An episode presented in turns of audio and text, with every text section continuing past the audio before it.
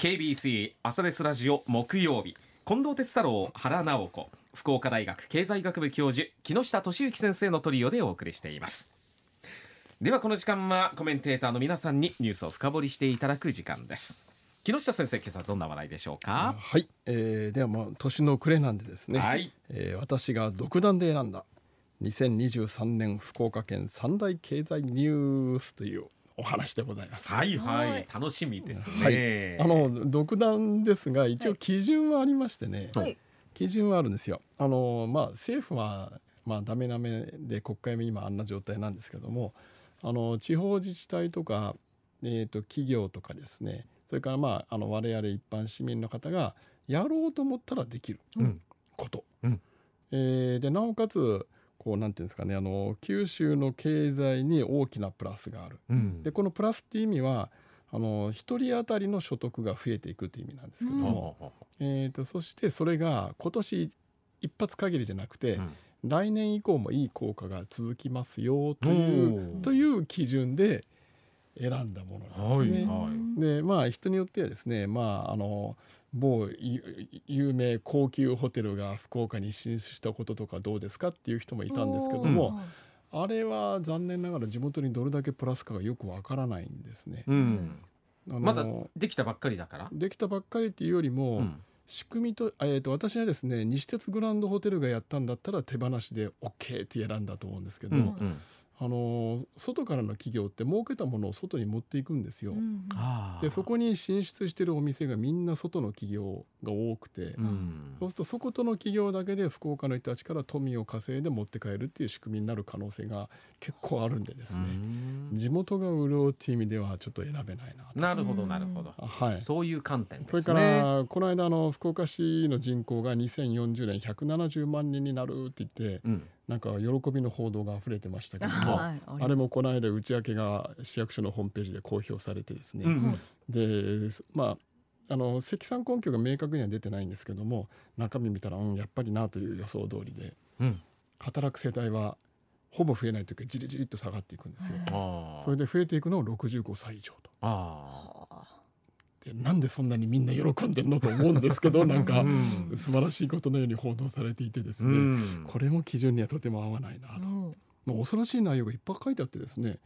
なんせにせんごじゅうねんの世帯ごとの単身者の割合というのが出ていてですね、はい、にせんごじゅうねん単身要するに一人暮らしの人が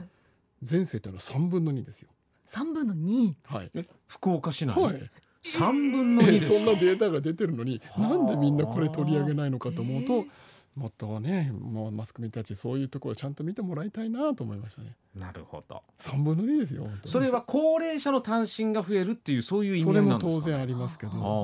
あまあ独身者も増える、まあ内訳がねでこれ以上出てないんでこれ以上私もわからないんでどっかで取り上げると思うんですけど、ね、うんうん、はいはい、はい、えー、で、えー、だいさんいから参りますと、はい、だいさんいはですね、えー、都城市役所にせんにじゅうにねんふるさと納税日本一ひゃくきゅうじゅうろくおくえん、うんで福岡市役所はちおくはっせんまんえんというお話です。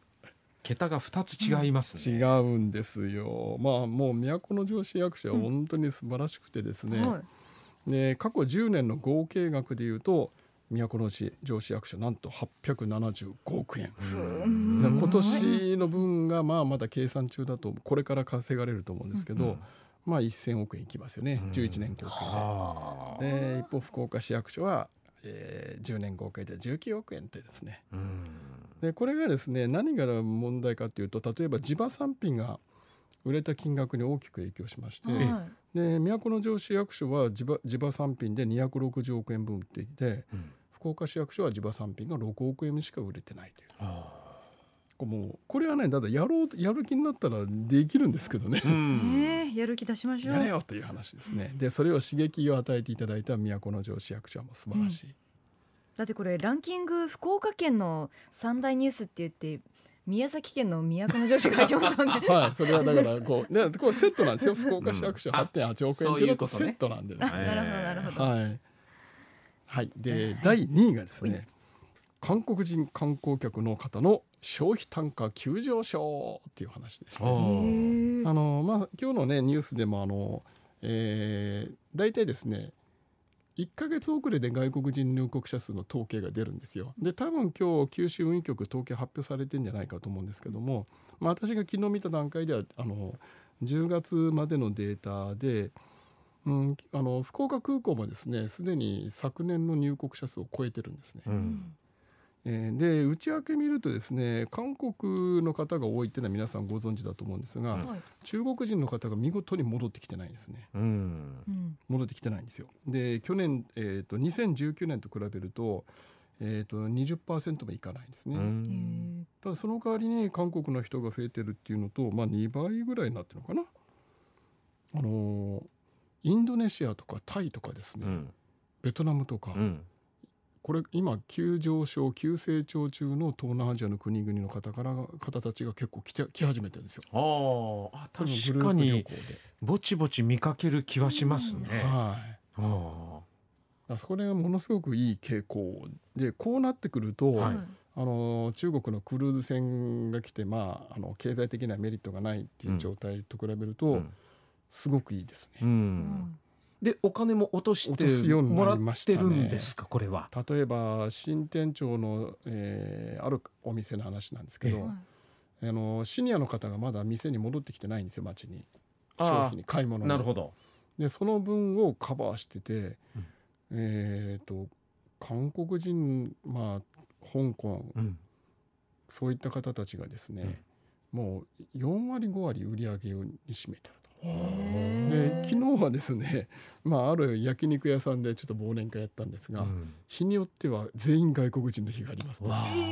ー、お客さんが、はい、それで、まあ、例えば日本料理屋のいいところもですね、うん、ひとり単価がにまんごせんえん以上するところがあるんですけど、うんうん、日によっては半分韓国人の方が来て、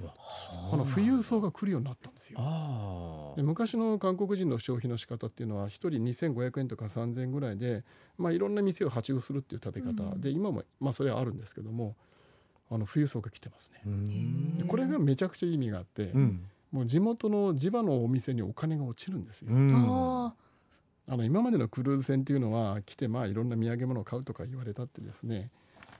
まあ、ナショナルブランドを買うんですね、うんうんうん、電気とか電気あの、まあ、一時期は電気釜が売れたり、うんうんまあ、あの掃除機が売れたりしたんですけど、うん、これって地元経済にあんまりプラスがないんですよ、うん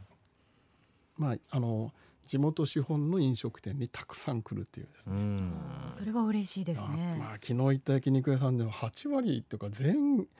全員外国人の日があるって聞いてもびっくりしました、えー、日本人はどこにいたんだろう。そうそうそうだからねこれ本当にこのインバウンドがなかったら今はもうに地元の飲食店ももう大変なことになってたんです。あもう数とかも減ってたかもしれないですね。ただあのちゃんと対策しないと来ないんで、うん、あのインスタグラム、うん、グラマー雇うとかですね、あそういう エスエヌエス 対策はおそらくやってるんですね、うんはい、でいいことなのでまあ、このただね、まあ、あのそもうそう遠くないうちに壁にぶつかるんですよ。えどうしてですか。それはいつも私が言っている福岡空港の着陸枠がいっぱいになるというですね、うん、そうかそれ以上降りてこないんで、うん、はい、もったいないですけどね。でもいいことなんです、うんはい、でだいいちいがですねこれはあの最近も取り上げたやつなんですけども、えー、九電工さんが来年度入社する社員の奨学金返済半分肩代わりという素晴らしい取り組みです。やっぱりあのこれあの来年のしがつから入社される、えー、方がですね、えー、学生時代に借りた奨学金を本人に代わって半分返済するっていう制度なんですが、うん、まだ最大でひゃくはちじゅうまんえんですかね。それで副大生でもですねだいたいよんわりぐらいは奨学金借りているんですよ、うん、で大学院まで卒業すると、まあ、さんびゃくまんとかごひゃくまんとか奨学金借りて卒業するんですよ。あ結構長くですね、えー、これがですね結婚しない原因にもなるんですね。やっぱり結婚しない理由、まあ、一番の理由は出会いがないということなんですけども、その次に来るのが経済的な問題なんですよ、うんでみんなこ結婚しないとか少子化だとかって言うじゃないですか、うん、でも余裕のある会社は福岡もいっぱいあるので、うん、そしたら奨学金半分面倒見てやるよとか場合によってはうちにずっといたらずっとうちが返済してやるよって言ってですね若者を助けてくれたらいいなとずっと思っていたので、九電工さんのような取り組みはもう素晴らしい、ねえこれで当然ね学生の意識も変わりますよ ね, そうですね、会社選びのね。だからもっともっとこう大きくですね、うん、あの学生が知るところで ピーアール していただいたらいいなと、うん、っていうのは学生はあの、まあ、新聞読みませんのであの新聞にいくら書いてあってもですね読まないんですよ。そうなんですよ、ね、伝わらない。あら、だからネットニュースにうまく書いていただかないと、うんまあ、先生のね、はい、あの授業を受けている人、まあ、ゼミ生とかは、まあ、先生自体に伝わりますが、はい、私が言うんでは分かるんですけども、あだもう大学もうこういういい取り組みはボンボン宣伝しないといけませんよね。そうですね、なぜよんわり副題で借りてるんですよ、うん、すごいですよね、えー、だもう借りてる学生さんたちいっぱいいるんでですね、うんだそうなるとじゃあうちも真似しようとかですね、 うんうちはじゃあ、 あの最大ひゃくはちじゅうまんじゃなくてにひゃくよんじゅうまんだとかですね、うんそういういい競争が起こってくれないかな。九電工さんだけなんですか今のところです。あで福岡は他にもあの、えー、建設業というとにしゃやってるんですけども、あのただ全体でですね九州の割合が、えー、と全国でせんさんびゃくしゃほどこの制度を導入してるんですよ。肩代わりの制度。あそうですか。で九州が沖縄が半分で、うん、ですから沖縄以外の九州各県だとじゅうななしゃだけ。あすごく少ない、まあ、そうですね。でそのうち福岡だけでじゅっしゃぐらいです。うんすごく少ないんですよ。少ないですね。うんでこれをねやる会社が増えれば若者もすごく助かるし、うん、で助かった若者がまた結婚もするでしょうし、うん、だ政府がねダメだとかって言ってるんじゃなくて余裕のある会社はこうして直接されたらいいと思うんですよね、うん、そういう意味でも九電工さんの取り組みはもう素晴らしい、はい、素晴らしい、まあ、で番外特別賞が、うんはいえー、株式会社アイシトートさんでして、ここは今年私が発見したんですが、はいえー、と生理痛で苦しむ女子社員が一人もいないというですね。え一人もいない。ろくわり女性なんです、はい、アイシトートさんは、えーはあ、だけど一人も生理痛で苦しんでないと、うん、会社がちゃんと対策を取っておりまして、うんうんまあ、これはまたあの来年改めて取り上げたいと思うんですけども、あの女性活躍のためには女性が健康でいることが大前提なんでですね、うんまあ、素晴らしい取り組みですね。まあ、こんなことが私があの独断と偏見で選んだ、はいえー、福岡県にせんにじゅうさんねん経済三大ニュースでございました。はい、ありがとうございました。